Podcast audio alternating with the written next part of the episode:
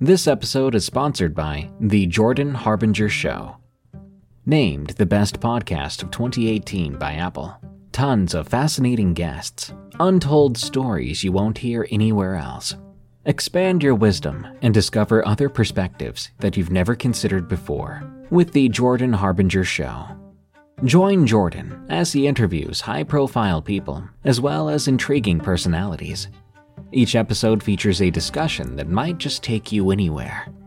I recommend episode 970, where Jordan and guest Annie Jacobsen talk nuclear annihilation. How likely is it? How scared should you be? And what comes after? There's also episode 886 with David Farina, which delves into the wacky world of flat earthers. These episodes are great starting points, but you're sure to find deep, interesting, and thought provoking topics throughout Jordan's catalog. Turn off the music and turn up the wisdom with The Jordan Harbinger Show. We really enjoy this show and we think you will as well. There's just so much here. Check out jordanharbinger.com slash start for some episode recommendations or search for The Jordan Harbinger Show. That's H A R B as in boy, I N as in Nancy, G E R. You know, some people enjoy composing their own music, chord by chord, and others are happiest when they come across that one perfect song. Work is not a lot different than that. Whether you prefer building your own workflow or using a pre made template, with Monday.com, you and the team can work in a way that's comfortable for everyone. Tap the banner to go to Monday.com and build your own amazing workflow or find an awesome template. No judgment. Way back in history, Filipinos had a developed belief system that was so extensive and deeply rooted in their way of life that certain vestiges still exist today, even before Europeans began to explore the Philippine archipelago. The mythology of the Philippines is a collection of folk tales and superstitions concerning supernatural beings that their ancestors thought actually existed. These traditions have been passed down as folklore over the years, from one generation to the next. Nowadays, adults frequently use these nightmare inducing creatures to scare Filipino kids into obedience. Welcome to Freaky Folklore, the podcast where we discover the horrifying legends across the world and tell terrifying tales of monsters both ancient and modern. Today we are discussing the Manananggal, a body splitting, blood sucking, organ eating nightmare with wings. This show is part of the EerieCast Podcast Network. Find more terrifying tales at EerieCast.com and be sure to follow us on Spotify or your favorite podcasting service. You can also leave an honest review on iTunes too. The more we get, the more we grow, and hopefully, the more monsters we can explore. If you would like to submit an encounter or suggestions for future episodes, you can email them to carmancarrion at gmail.com. That is C A R M A N C A R R I O N at gmail.com. You can also follow me on Twitter, Instagram, or Facebook for information on future episodes. Paul was furious when Lila accepted a job overseas without even talking to him about it first. She said that it was her dream job and that nothing was going to stand in her way. Although, if he truly loved her, then he would go with her. That street goes both ways, he thought to himself every time he replayed the argument in his head. If she loved him, wouldn't she stay in America? The Philippines was no place for a young married couple, especially if they wanted to raise children. At least that was his way of thinking. He grew up in a privileged society, so his beliefs were biased. In the end, he chose to quit his job and move with her to Angeles City, but it caused a seed of resentment to take root in his heart. Once they got there, her long hours and absence from home fed that resentment. Lonely, Paul began to spend his evenings at the Dollhouse Bar and the Midnight Rodeo. Angeles City has the second largest red light district in the world. But Paul only drank and watched the debauchery, at least in the beginning. The last time he had even seen his wife naked was the first night they had arrived, and that was two months ago. They had celebrated moving into their new home with a bottle of Big Nay wine, and he got lucky. Loneliness and bitterness do not make a good combination. They lead to bad judgment and rash actions. After that night, she had soon become distant and seemed to feel sick when she was around him. He thought it was just a ploy to push him away. He sat at the bar and watched those dark haired, beautiful young Filipino girls leave with one man after another. He watched them dance, barely clothed, in provocative ways that made him tingle in sensitive places. He would be approached every night by two or three. He knew he shouldn't be flattered because they were just trying to make a living. But he was a man hungry for attention. So far, he had managed to maintain his fidelity but every night his resolve weakened a little more. On one rainy night, Lila had come home early. When she came through the door, he jumped up to greet her with a kiss, but she held her hand up, warning him that she wasn't interested. Paul tried to make her some dinner, hoping to butter her up, but she refused to eat. She told him she had a headache and was going to bed and took off to their room, shutting the door behind her. He was furious. Enough was enough. Grabbing his coat, he headed for the front door, only pausing for a moment when he thought he heard her vomiting in the bathroom. Serves her right, he thought. Then he left. If she didn't want to touch him, he could easily find someone who would, and he knew just where to go. He made the usual 30 minute walk in 20, and the dollhouse bar was as busy as ever. He went to the bar first and ordered a couple of shots of whiskey. Tossing them back quickly, he then scanned the room. He had become familiar with the girls' faces, but there was one in particular that he was looking for. She was one of the most beautiful creatures he had ever seen. She had approached him before, but he had always turned her down, even though she made his pulse race. He didn't have to find her, she found him. It's almost as if she sensed his need. She walked up to him, her motion so sensuous that every movement felt like foreplay. He looked at her the way a starving man looks at a juicy ribeye, his mouth even watering the same. She was dressed more elegant than the other women, and it was so much sexier. She had on a long red dress, split all the way up to the top of her hips on both sides. The neckline plunged down past her navel, revealing more than the dress hid. Her hair was like ebony and contrasted with her skin, making it seem fairer. Her skin was a flawless light brown and smooth and all he could think about was sliding his fingers across it. She edges in beside him at the bar, causing her bare hip to brush his knee. She leaned in, and with her lips almost touching his ear, she breathed him in and then whispered, You smell extra yummy tonight, cowboy. Paul, feeling especially brave, matched her aggressiveness with a quick offer as he slid his arm around her tiny waist. Why don't we go somewhere where you can get a taste? He didn't bother to ask her about the price because at this point, he would pay anything. He didn't care. She put her hand over his as she stood and led him out of the bar and down the street. They didn't have to walk far before she led him down a dark alley that came out behind one of the buildings where a small shack stood. It looked like an old storage shed. Paul expected to walk into a living space or bedroom, but inside was some old pallets, a few boxes, and off to the corner was a dingy mattress. But the location didn't really matter. He wouldn't last that long anyway. He pulled her close and began kissing her neck, while sliding his hands up her shoulders, where he gently slid the sleeves of her dress down until the top was hanging at her waist. He stood back long enough to take the side of her naked torso in and watched hungrily as she worked the dress past her hips and let it drop to the floor.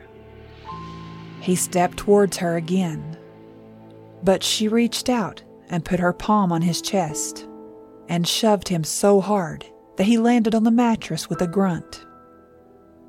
She twisted her body at the waist, and Paul heard the sound of tearing flesh. Her skin was stretching in an impossible way as she shifted her body further around.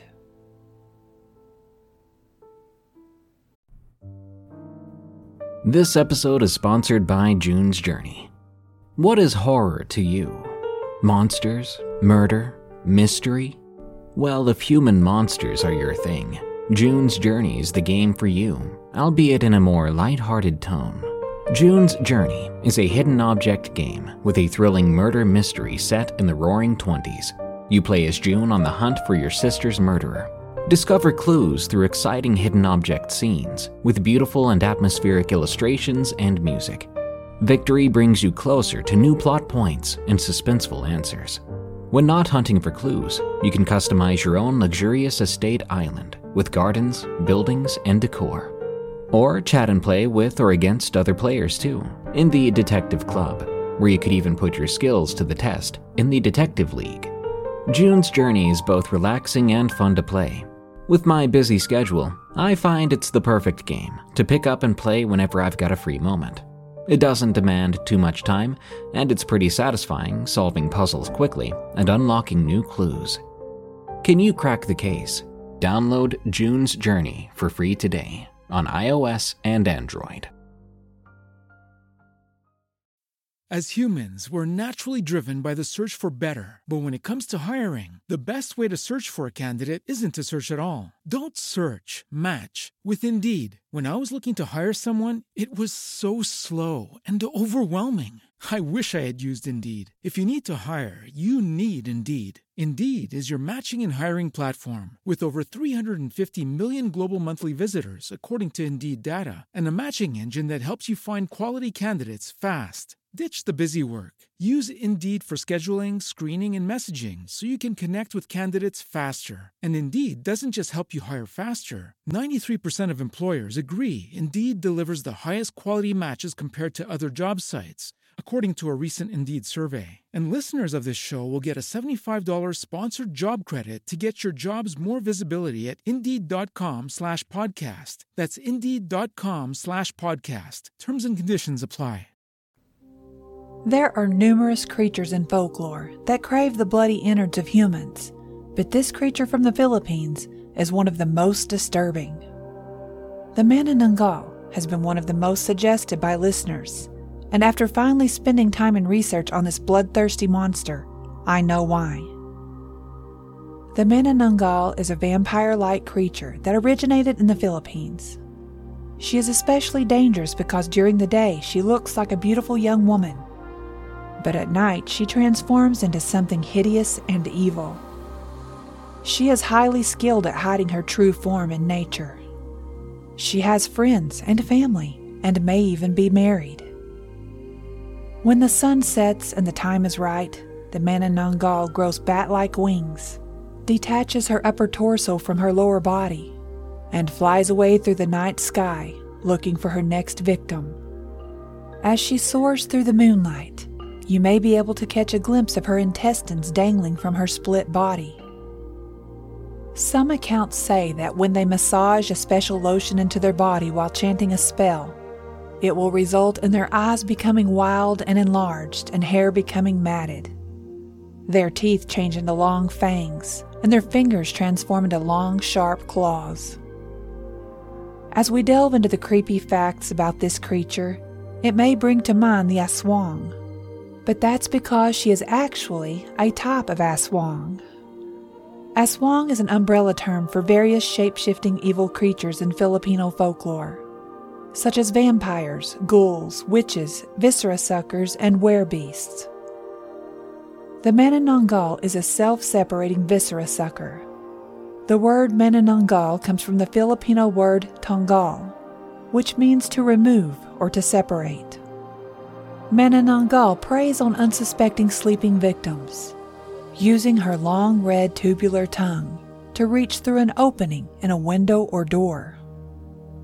She then feeds on her victim through their mouth, nose, ears, or their abdomen. She craves the most disgusting things, such as phlegm from someone who is sick, her hearts, livers, lungs, and intestines. But one thing that is like a delicacy to her is a living fetus. Pregnant women are believed to be her favorite prey. Some claim that the tick tick, a little bird so named because of the sound it makes, occasionally accompanies the Manananggal. The louder the tick tick is, the further away the Manananggal is. If the bird is silent, the closer she is.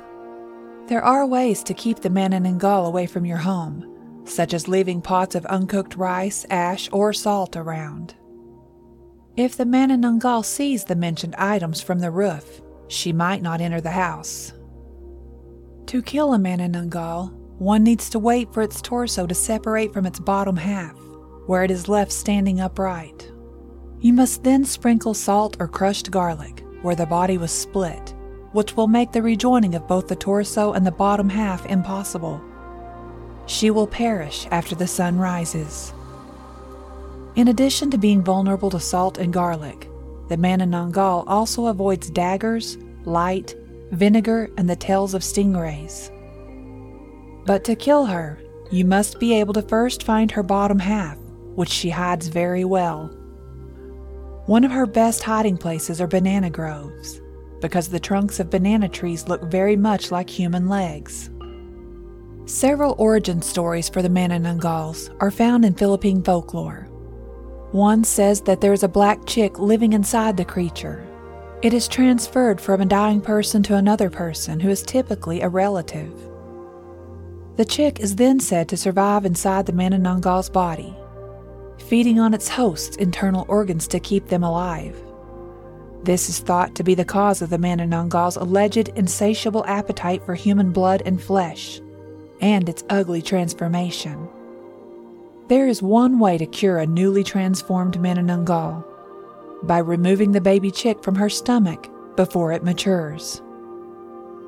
The way this is believed to be done is by hanging her upside down from a tree and fumigating or beating her or swinging her back and forth until she gets sick enough to puke up the baby chick. If it's too late to save her from her fate, then a bamboo stick stabbed through her back is said to kill her. According to a different legend, you need a particular cream and an egg with a black chick inside of it in order to become a Manananggal. You should apply the ointment on your skin and hide the egg in your armpit while reciting a particular incantation. After performing this ceremony, you'll change into a Manananggal. According to other legends, victims who are not immediately killed by the Manananggal, but are left alive after an attack, will eventually turn into one of the creatures. There were supposedly similar creatures in Southeast Asia that were comparable to the Manananggal. The Malaysian Penanggal and the Thai Krasue have traits in common with the Filipino creature. However, the Penanggal and the Krasue separate their heads rather than their lower torso. One explanation for the differences between the Manananggal in the Philippines and its relatives in Malaysia and Thailand holds that when the Spaniards arrived on the islands, they modified the legend. As early as 1582, these demonic creatures have appeared in literature in Spanish missionary text.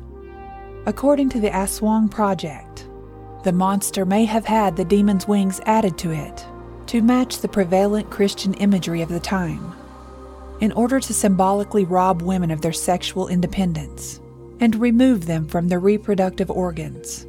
The colonizers allegedly modified the Manananggal so that it detached from its body rather than its head. The fear of untamed women may be the root of the actual fear of the Europeans. In contrast, regional Southeast Asia may be afraid of something or someone who might be a threat to their children. Folktale monsters that are this horrifying and that have survived for so long, being retold over and over, almost always find their way into pop culture. The first horror film made in the Philippines was Manananggal in 1927, which was directed by Jose Nepomuceno. The upper body of the Manananggal, which Mary Walter plays in a silent film version of the character, separates. The movie's plot is not well known. Fast forward to 1984, and the first in a series of horror anthology movies in Shake, Rattle, and Roll.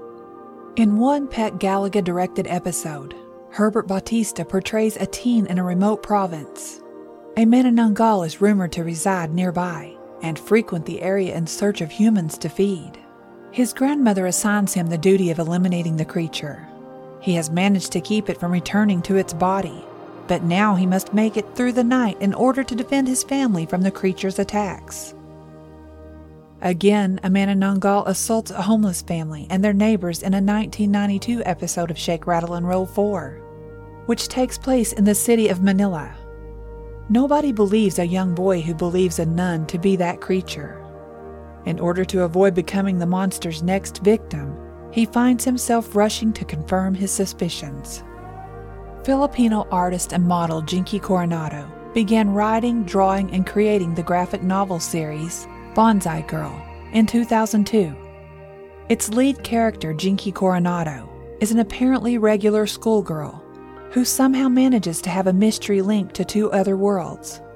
She is compelled to fight a variety of monsters, including a savage Manananggal, when her worlds start to converge. Jordan Clark's 2011 documentary, The Aswang Phenomenon, examines Aswang folklore and its effect on Philippine society. A look at the Manananggal's evolution and history from an anthropological, sexual, and popular culture perspective is presented. Highbanks Entertainment Ltd. produced the show an Aswang is seen attacking Wu's pregnant childhood friend from the Philippines in Mommy Dearest, the 58th episode overall, and the 14th episode of Season 3 of the supernatural drama television series Grimm, which debuted on March 7, 2014, on the broadcast network NBC. It turns out that Wu's friend married into a family of Aswangs, and that it's her mother in law who is attacking the friend and threatens to kill her if she's not allowed to consume her first grandchild, which Wu's friend is carrying. There are too many film representations of the man in Manananggal to list them all, but I do wish that they would make a new movie with the man in Manananggal for the big screen. I would be the first in line. Most of the creatures that I research and talk about are scary on some level. Many of them are downright horrifying. But the Manananggal's bloodlust, and hunger, and her penchant for unborn children make her one of the worst I've read about so far. Paul couldn't believe what he was seeing. This woman was bending and twisting, causing her body to tear in half. Had someone drugged his drinks? He crawled backwards on the mattress until his back was against the wall, just beneath the only window in the tiny room. He watched in horror as she separated her torso from her lower body. She stuck her hands inside and pushed herself away from her lower half. Paul almost gagged as he swallowed out of reflex. His eyes must be playing tricks on him. He watched as this beautiful woman turned into a monster. She ripped her torso from her lower half and plopped down on the mattress. There she continued to squirm as two large lumps formed on her back and began to protrude. He heard the tearing sound of flesh again as the lumps burst and two appendages stretched forth and reached across the room. Wings. This thing had grown wings in mere seconds. Paul was regretting every decision he had made up to this point. He wanted nothing more than to be back home, curled up in his bed next to his wife. But it was too late. He was here, and this was happening. He began to look around the room for any way to escape. The door was too far away. The window over the bed was his only chance. The creature began to crawl across the mattress, sniffing his skin along the way. You smell delectable. You have a woman, yes? It asked. Paul didn't know how to reply. He just blurted out, Yes, I do. She is pregnant, the monster hissed. I can smell her on you. Paul's mind was racing. He knew that if he answered wrong, he would die. Lila wasn't pregnant. He didn't think. Or was she? I, I don't know. Maybe. I guess it's possible. The words stumbled from his mouth. She had him pinned against the mattress. He could feel the ooze from her dangling inside seeping through his jeans. He tried to push her off, but she just pushed him down into the mattress even harder. I'm so hungry, she hissed. But if you take me to your woman, so I can feast on the fetus, I will let you go free. Paul was disgusted by his own reply. If you do this, are you going to kill my wife? She looked like she was considering his question for a moment before answering him. No harm will come to her. She won't feel a thing. He was relieved by her answer. He just wasn't sure that he trusted her. But what other choice did he have? At least this way, he had a chance to survive. She slid off of him, serpentine like, and used her hands to wriggle back onto her lower body. Paul closed his eyes, not wanting to see that gruesome sight again. Once she had reattached to her body and donned her dress, she held her hand out to him and helped him up off the mattress. Come, take me to your wife. It was an order, and after witnessing her strength and seeing the monster that hid behind her beautiful appearance, Paul was terrified not to comply. They left the shack and headed through the alley back to the street, arm in arm, like a couple of lovers. Paul was shaking, as the grip she had on his arm was like iron, regardless of her gentle look. As they passed by the entryway to one of the larger bars, a drunken group of men burst clumsily through the doorway. One of them stumbled and fell into Paul, knocking him free of her grip in the process. He could hear her hiss in anger, but she wouldn't show her true form in a crowd. Paul realized this may be his only chance to escape. He crawled quickly through the crowd and then stood. Not looking back to see if she had saw him, he began to run as fast as he could towards home. He didn't stop running until he was at the front door, and then he only stopped long enough to unlock it and run inside. The house was dark and quiet except for the sound of Lila's sleep therapy machine. He quickly ran through the house, making sure every door and window was locked while trying not to wake her. He had his suspicions about what this thing was. He had once overheard a couple of guys in the bar talking about it.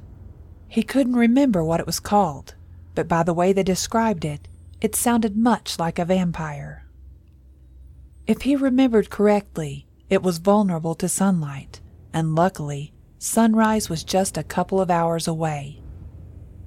He didn't recall what they had said about fighting one off or how to kill it, but if he could make it to sunrise, he knew where to find someone who did. Paul sat back on the couch. He had grabbed a knife out of the kitchen, and it was now laying on the table beside him. He wished that he was back home in the U.S., where he had a gun case full of weapons far more powerful than a butcher knife. And if he was back home, this never would have happened. He was still angry at Lila. He felt like this was at least partially her fault. Then he remembered what the creature had said. She had said Lila was pregnant. He wondered then if it was true. He recalled how tired she had been and how she seemed to be nauseated a lot lately. He was even sure she had been in the bathroom puking when he had left that night. The more he thought about it, the more it all made sense, and he began to feel guilty. Not just guilty, but overwhelmingly so. An excitement began to build in his heart. He was going to be a dad, and by God, nothing was going to harm his child. Paul sat on the couch, imagining the future they had ahead of them, and was prepared to fight to the death for that future. Eventually, exhaustion overcame him, and he fell asleep.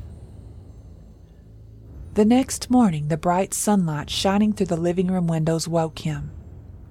He jumped when he realized he had fallen asleep, but was relieved when he saw that it was daylight. He thought of Lila and quickly jumped up to go check on her. He found her still tangled in the sheets of their bed, sleeping soundly. Paul took a shower, trying to wash the scum of the monster off of him. By the time he came out of the bathroom, Lila was gone. She was mad at him for staying out so late, and he knew he deserved her anger. He would make things right with Lila after he made sure that she and their unborn baby were safe. After getting dressed, he headed to one of the bars that the locals seemed to favor. It was small in comparison to the ones he frequented. It was early still, but the bar was open 24 hours. Inside, there were already a few people scattered around the room. They were either morning drinkers or hadn't gone home yet. Either could be the case. Paul walked over to the bartender and ordered a beer. He wasn't here to get a buzz, but he was still trying to decide how to ask about fighting a vampiric monster without getting laughed out of the place. He decided to suck it up, no pun intended, and just get straight to the point. When the bartender returned with his beer, he asked, so I have a question that might sound crazy. The bartender just nodded his head and waited. There's a creature that I've heard locals talk about. It looks like a woman, but at night its body rips in half and it sprouts. Manananggal, the bartender stated before Paul could finish. That was it. That was the name he had heard the two men use when he overheard them that day. How do you kill a Manananggal? Paul asked him. Killing her is easy if you can find the lower half of her body. Finding it is the hard part. The bartender told him and then explained the things he would need and how to use them. He then gave him a warning. If she catches you before the sun rises, you must be prepared for a fight. Paul left the bar feeling more confident about defeating the creature. He knew in his gut that she would be looking for him tonight. Her eyes had gone wild when she mentioned the fetus his wife was carrying. He found a market and bought most of the items the bartender had told him about several large bags of rice to put by the windows, garlic, and salt, which he was supposed to smear onto the creature's severed lower half to prevent her from reattaching to it. He asked around about a stingray tail that he was told he could use to stab her with but no one knew where he could find one. Deciding it would be easier to find a dagger, he set out to search for stores that may sell them. When he had exhausted every possible nearby option, after looking in every resale and hardware store that he could find, he realized he may have to expand his search. He knew that a dagger and the other things would only help ward her off or fight her if she broke through, so he had to be prepared just in case she found them before trying to rejoin her body. Using his phone, he Googled where to find daggers in Angeles City and found a place literally called Swordmaker in Pampanga. But it would take him almost two hours to walk there, so he held a cab. Just 20 minutes later, the cab pulled up in front of a small shop. Its small size was deceiving. Once he stepped inside, he was amazed at the number of katanas, bolos, and other bladed weapons displayed. If his mission wasn't urgent, he could have spent the afternoon there looking at the beautiful crafted works. Forcing himself to focus, it took him no time to find a dagger that suited his idea of what he needed. He found a dagger that was 12 inches long, with a blade made of high carbon steel and a handle carved from Kamagong iron wood. Satisfied with his purchases, he headed home and began to prepare them for each of their specific uses. He crushed half the garlic and put it in a sealed bag. He then grabbed a backpack and put the salt and garlic inside along with the dagger. Before leaving, he poured the uncooked rice into bowls and placed a bowl in each room of the house. He had an idea where the creature may split in half and leave her body. So, right before sundown, he headed back to the old shack where she had taken him the night before.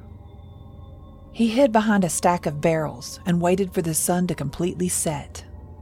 He felt a little foolish at times while squatting there in the alley. He knew his friends back home would have a good laugh if they could see him now. The moment the sun's last ray disappeared from the sky, Paul heard a crash, and then the sound of flapping wings. He couldn't make out the figure well, but there was no denying those wings. He remembered them very clearly. She was gone, off into the night to hunt. He didn't know how much time he had, so he hurried to the shack and busted open the door. The room appeared to be in the same order as the night before, but there was no sign of the creature's lower half. He looked in every corner and found nothing. He was about to leave when a bloody stain on the clump of sheets laying on the mattress caught his eye. He bent down and grabbed the sheet and threw it back. There, laying on the bed, was the disgusting torn lower half with her legs that he had been looking for. He had to fight not to gag as he pulled the mashed garlic out of his bag and began rubbing it onto the severed area. He should have brought gloves or a basting brush or something, but he didn't, so his hands would have to do. After he had used all of the garlic to cover the entire area, he then sprinkled salt all across it. He made good time, and there was no sign of the creature's return when he left. He made his way home quickly, with a mounting panic that the creature may see him and follow him. His panic was well founded, but what he didn't know is that her sense of smell was so strong that she could sniff out him or Lila with ease. When he arrived at the house, Lila was in the kitchen. She had prepared a nice meal and had been waiting on him. She noticed the stress that was causing creases to line his forehead and eyes. Are you okay? She asked him. You look like you had a pack of wolves after you. Dropping the backpack by the door, he smiled and walked over and pulled her into a hug. I have been stressing over us. I love you, and I want things to work, no matter where we live. I'm sorry for the way I've acted. He didn't tell her that there was a much more terrifying reason for his stress. She hugged him back, and she apologized as well. I'm sorry, too. I've had a lot on me since we moved. I haven't been feeling well. We need to talk about that, by the way. She pulled a pregnancy test out of her pocket. I wanted to be sure before I told you. He looked down at the test and saw what he already knew would be there a big plus sign. Paul feigned surprise but the tears were real. They ate dinner together and then spent the evening talking about the baby. Would it be a boy or a girl? What would they name it? Where would they find an English school there in Angeles City for the kid to go to when the time came? Distracted during the emotional evening, Paul never noticed that Lila had found the bowls of rice earlier and had dumped them in the trash. When it was time to go to bed, Paul tucked Lila in like she was a little girl and told her he wanted to shower, and then he would come straight to bed. He was afraid that he smelled like garlic, so when he got to the bathroom, he opted for soaking in the tub instead.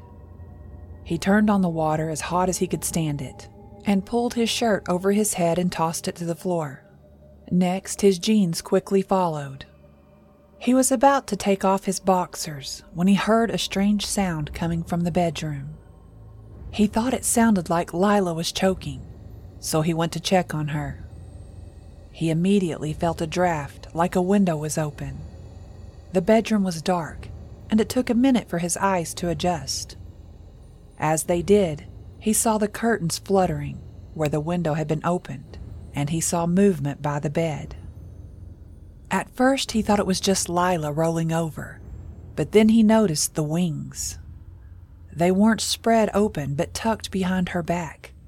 She had found them. For a few moments, he was frozen in place, not sure what to do. In those short moments, he watched, horrified, as an impossibly long tongue slid out of the creature's mouth and into Lila's. She never even flinched. Paul grabbed a tall lamp that stood in the corner of their room. It had a long metal stand, and he turned it to use as a weapon. He rushed over to the bed and began beating the creature over the head. She let out a screech that was a cross between a woman's scream and the cry of a vulture. Her long, slimy tongue was yanked from Lila's throat, and she stumbled to the floor. She used her wings like legs to stand and looked at Paul, like she was thinking about charging him. But instead, she turned and took flight, crashing through the half opened window. Paul ran to Lila, who had not moved through the whole ordeal. He brushed her hair back from her face and said her name. Lila! Lila! Are you okay? He put two fingers on her neck, checking for a pulse, but he felt nothing. Oh my God, Lila! A sharp stab of fear sliced through his heart before he laid his head to her chest and listened. It was there, barely. He could hear her heartbeat. He began to feel through his pockets, searching for his phone, but the sound of shattering glass stopped him. It had come from the living room. He didn't have time to make a call. He had to get to the backpack that held the dagger. He remembered dropping it by the front door earlier, so he grabbed the lamp and held it like a bat as he made his way quietly to the living room. The room was dark except for the light shining from the stove in the kitchen. He could see tiny pieces of glass scattered across the floor. Paul eased his way around it, careful not to cut his feet all the while not sensing the dark figure of the creature clinging to the ceiling above him. He saw the backpack and reached for it, but was stopped short when something slimy slithered and wrapped around his neck. He began trying to pry it off with his fingers, but it was too tight. He could hear the pounding of his heart beating in his ears as it sped up. Unable to free himself, he used his weight to pull and flung himself to the floor. The result was a loud thud and hissing that came from behind him. The grip on his neck loosened slightly, and he used that moment to grab the backpack and pull out the dagger. He saw the creature crawling across the floor towards him, and he began carving with the knife at the thing wrapped around his neck as he realized that it was her tongue. She was screeching in anger, baring her fangs as she reached him. Crawling up his body, she dug her claws into his bare skin. She paused only long enough to glare into his eyes before plunging her fangs into his neck. The tongue slid slowly from Paul's neck and back into the monster's mouth as she began to drain him. Distracted by her apparent victory, she was caught unaware when he plunged the cold iron of the dagger deep into her naked chest. With an ear splitting, monstrous scream, the Manananggal pulled back and took flight, crashing into the ceiling several times before escaping through the window. Paul dropped to the floor, exhausted and weak, but he didn't die. Instead, he slept there on the floor until morning. When he woke, it was raining, and the sound of rumbling thunder filled the house. His head was pounding with pain, but he was alive. He took in the wreck of the room around him and remembered. Fear once again gripped his heart as he jumped from the floor, almost crumpling from the nauseating dizziness that overtook him, combined with the pain in his head. He had to get to Lila. That was his only thought and with determination and great effort, he stumbled his way to the bedroom. He found her there, still in bed, curled up in the fetal position. At first, he was afraid that he was too late. Then he saw the rise and fall of her chest. Relief swept over him, and he crawled into bed beside her and pulled her into his arms and slept. Paul didn't know how much time had passed until he woke, but Lila was still there beside him. She was sleeping like someone who had been drugged, but her heart rate and breathing were good. He knew that even though he was still hurting and exhausted, he had to go and make sure that it was over. Because Lila was not at work, the car was in the driveway. So, with the dagger hidden in his pocket, he took the keys from her purse and drove back to town, to the little shack. He hesitated for a moment to open the door. Rain was dripping from the roof and rolling down his face. He was afraid of what he may find, so he took a deep breath before opening it. Inside, he was immediately overwhelmed by the stench of burnt flesh and decay. But there on the floor lay a pile of ash, blood, and bones.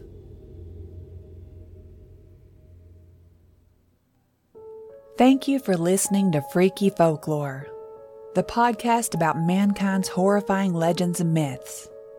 Don't forget to follow Freaky Folklore on Spotify and iTunes. If you can, leave the show an honest review on iTunes to help us grow. Freaky Folklore is part of the EerieCast Podcast Network, the home for listeners who love to feel scared. Go to EerieCast.com to find other terrifying podcasts, such as Destination Terror and Redwood Bureau. If you would like to submit an encounter or suggestions for future episodes, you can email them to carmancarrion at gmail.com. That is C A R M A N C A R R I O N at gmail.com. You can also follow me on Twitter, Instagram, or Facebook for information on future episodes. Tune in next week as we discuss the Bunny Man, a killer legend with a fuzzy white tail and a hatchet. Until next time, stay safe out there because this world is a strange one.